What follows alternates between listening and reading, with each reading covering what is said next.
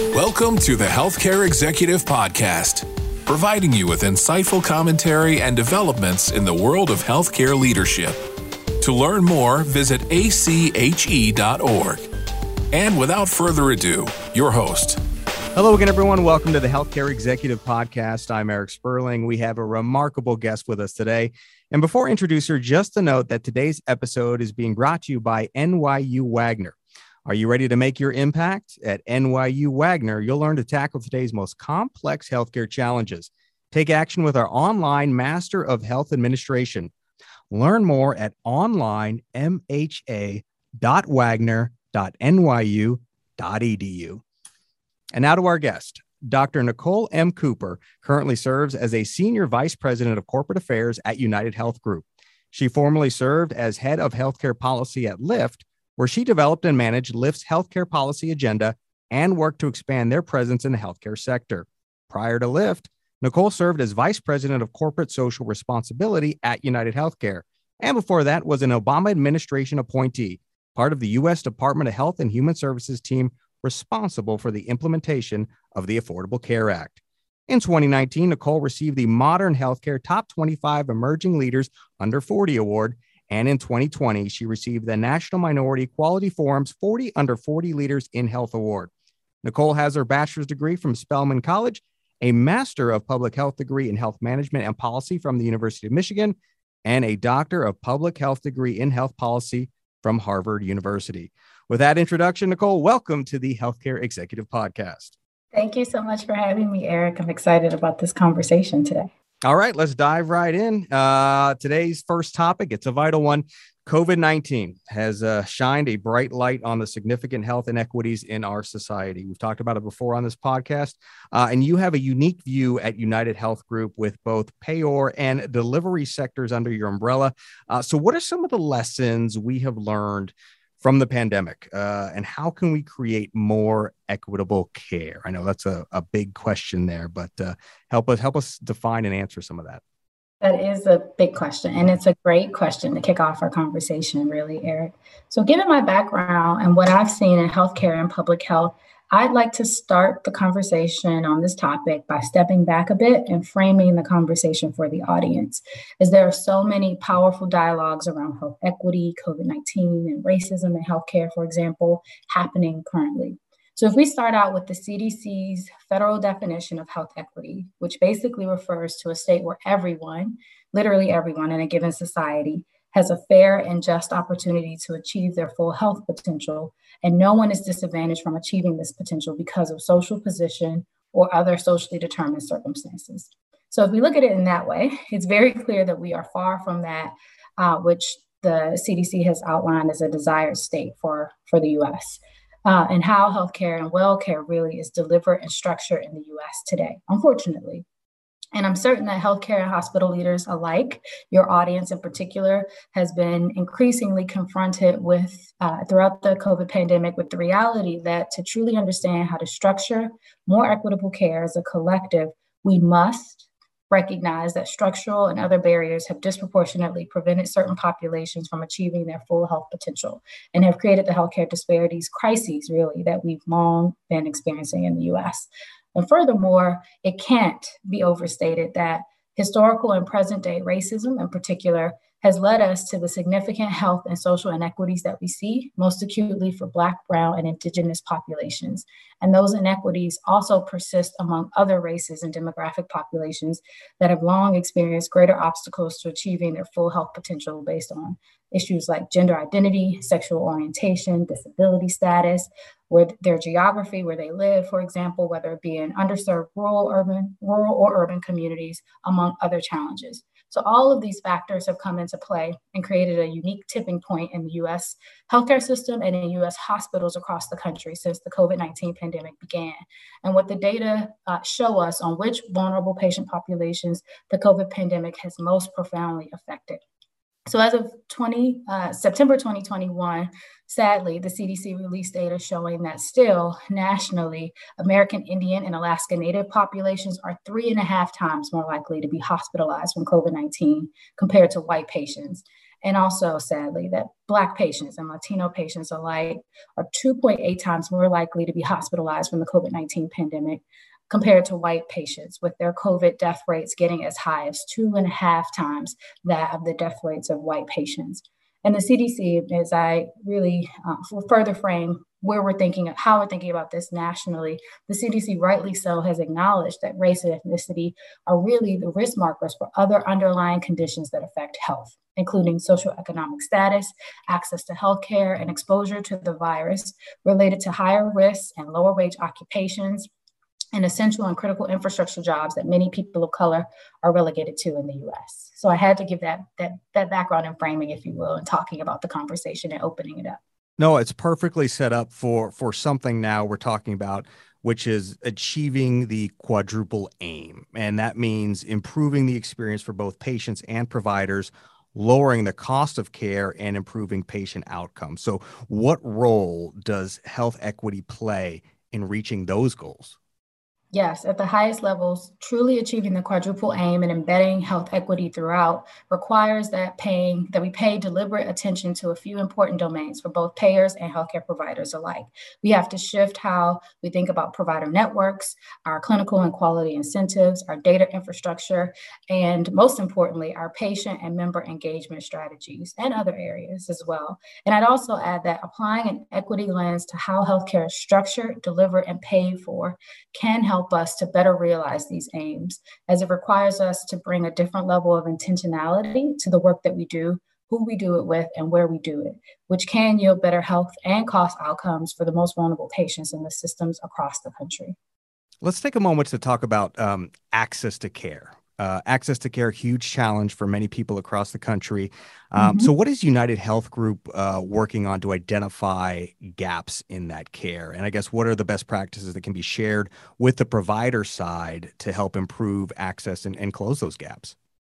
Yes. So, as an enterprise, we know that at United Health Group, we touch the lives of one in five Americans.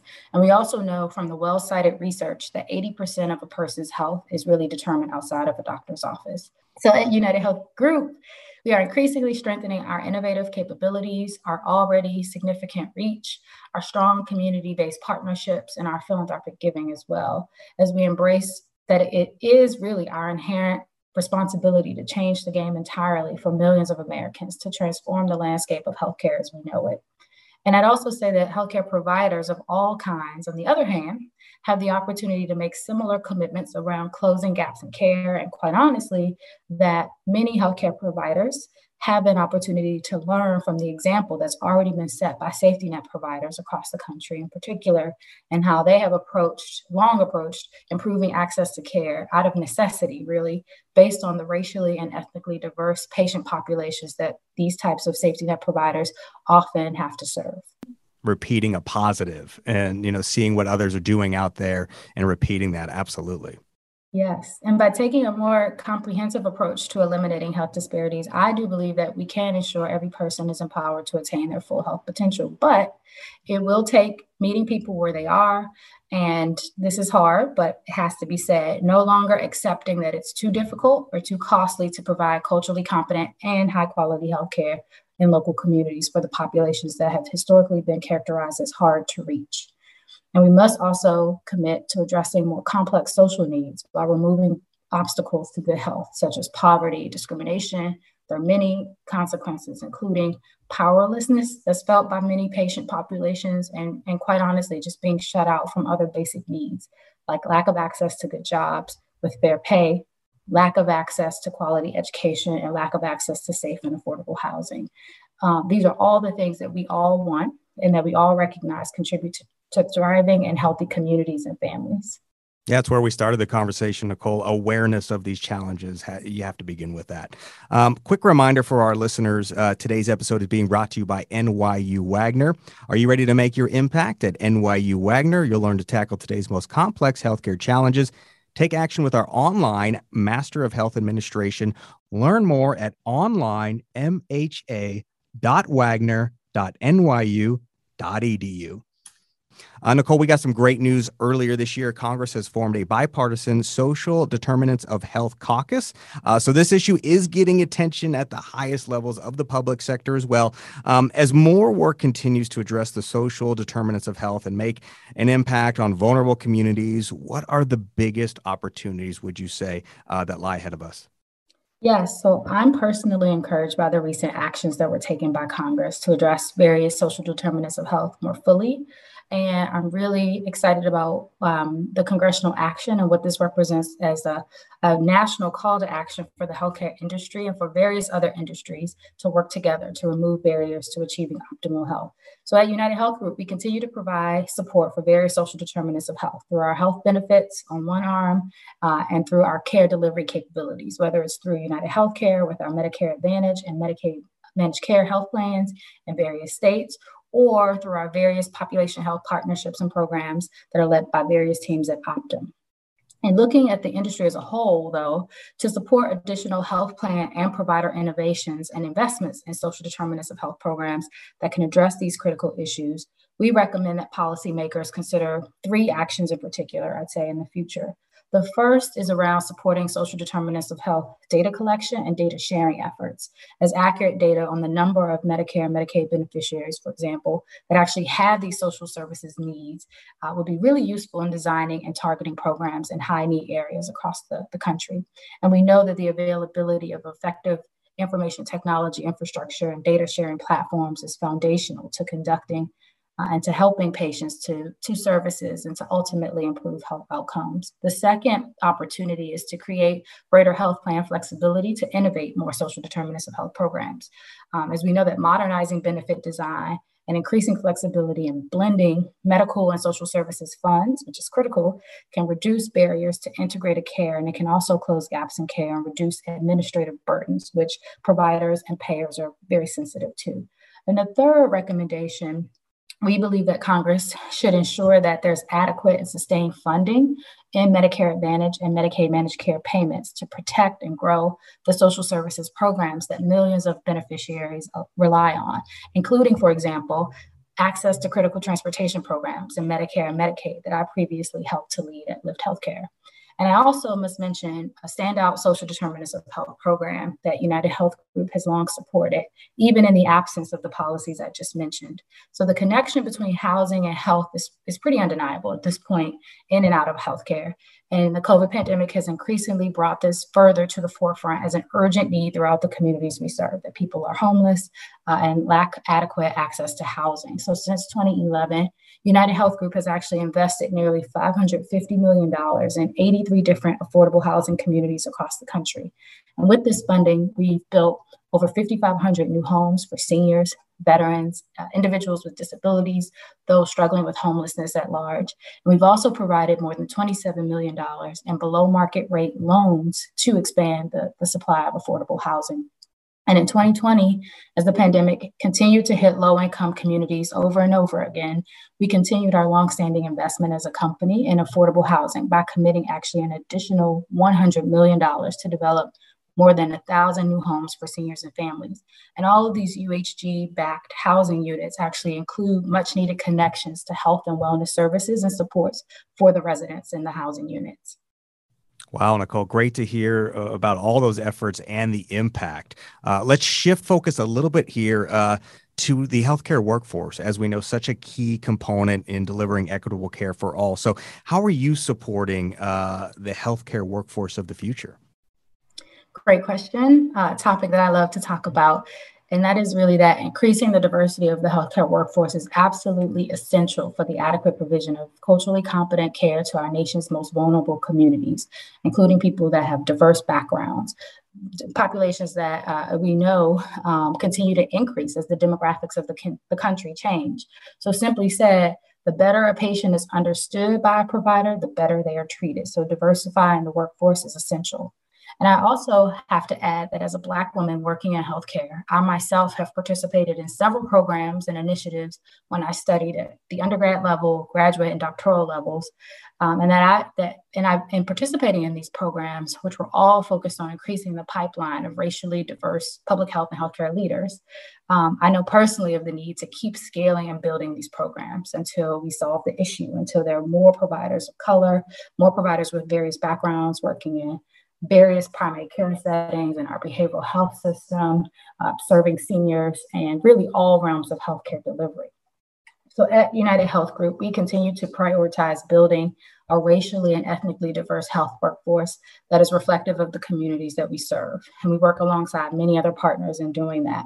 So, in seeking to develop and directly support the next generation of US healthcare workers, one example of our efforts, efforts is the United Health Foundation's Diverse Scholars Initiative, which is working to cultivate a diverse healthcare workforce that reflects society by increasing the number of primary healthcare providers equipped to deliver more personalized and culturally competent care, which is essential. And uh, since 2007, we've actually provided more than $23 million to fund nearly 3,000 different scholarships for students of color that are pursuing careers in primary care as primary care uh, health professions. And particularly, um, these providers are in underserved communities. We're very proud of this work. And we're also training underrepresented students in healthcare technology fields.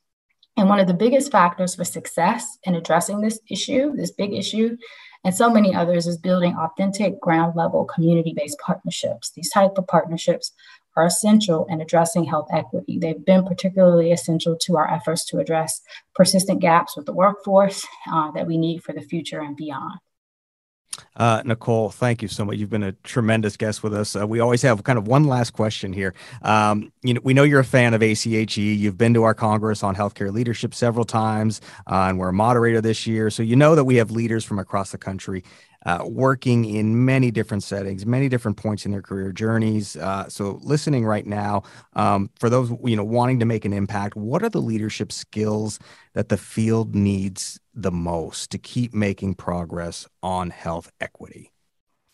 Thank you for the question, Eric. And yes, I am a fan of ACHE. I actually joined as a member when I was an undergrad student, thinking about how I wanted to eventually one day become a healthcare leader. Um, and I appreciated the professional development that I received from the organization attending Congress long ago.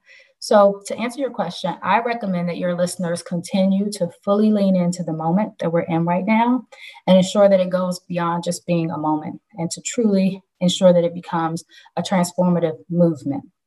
So, to be more specific, I recommend that your healthcare leaders alike uh, across the country who listen to your podcast uh, continue stepping up to ensure that our respective spheres of healthcare delivery are truly fighting to advance health equity for communities that need it most. These issues are not letting up. The COVID pandemic is continuing, and yet I'm seeing less conversation and less action and less commitment towards addressing these issues from what we saw just a year ago uh, in the spring and summer of 2020, and that's concerning.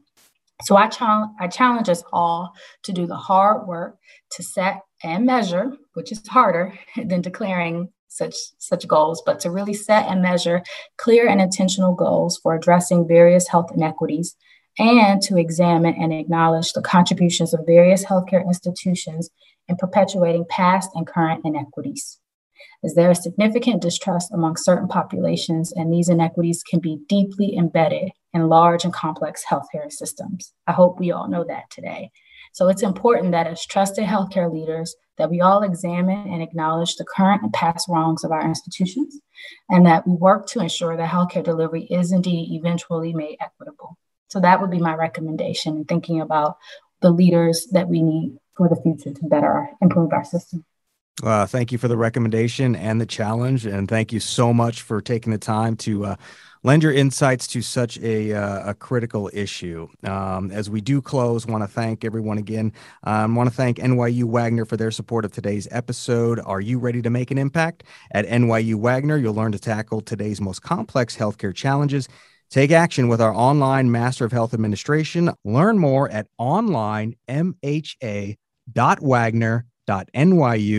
onlinemha.wagner.nyu.edu. Uh, again, thanks to our guest today, Dr. Nicole Cooper, Senior Vice President of Corporate Affairs at United Health Group. Thank you, Nicole. Thank you, Eric. And finally, thanks to all our listeners. We will see you again next time right here on ACHE's Healthcare Executive Podcast. This has been the Healthcare Executive Podcast, brought to you by the American College of Healthcare Executives. If you've enjoyed the show, please consider rating and reviewing on iTunes or your podcasting app of choice. And for more information, find us online at ache.org.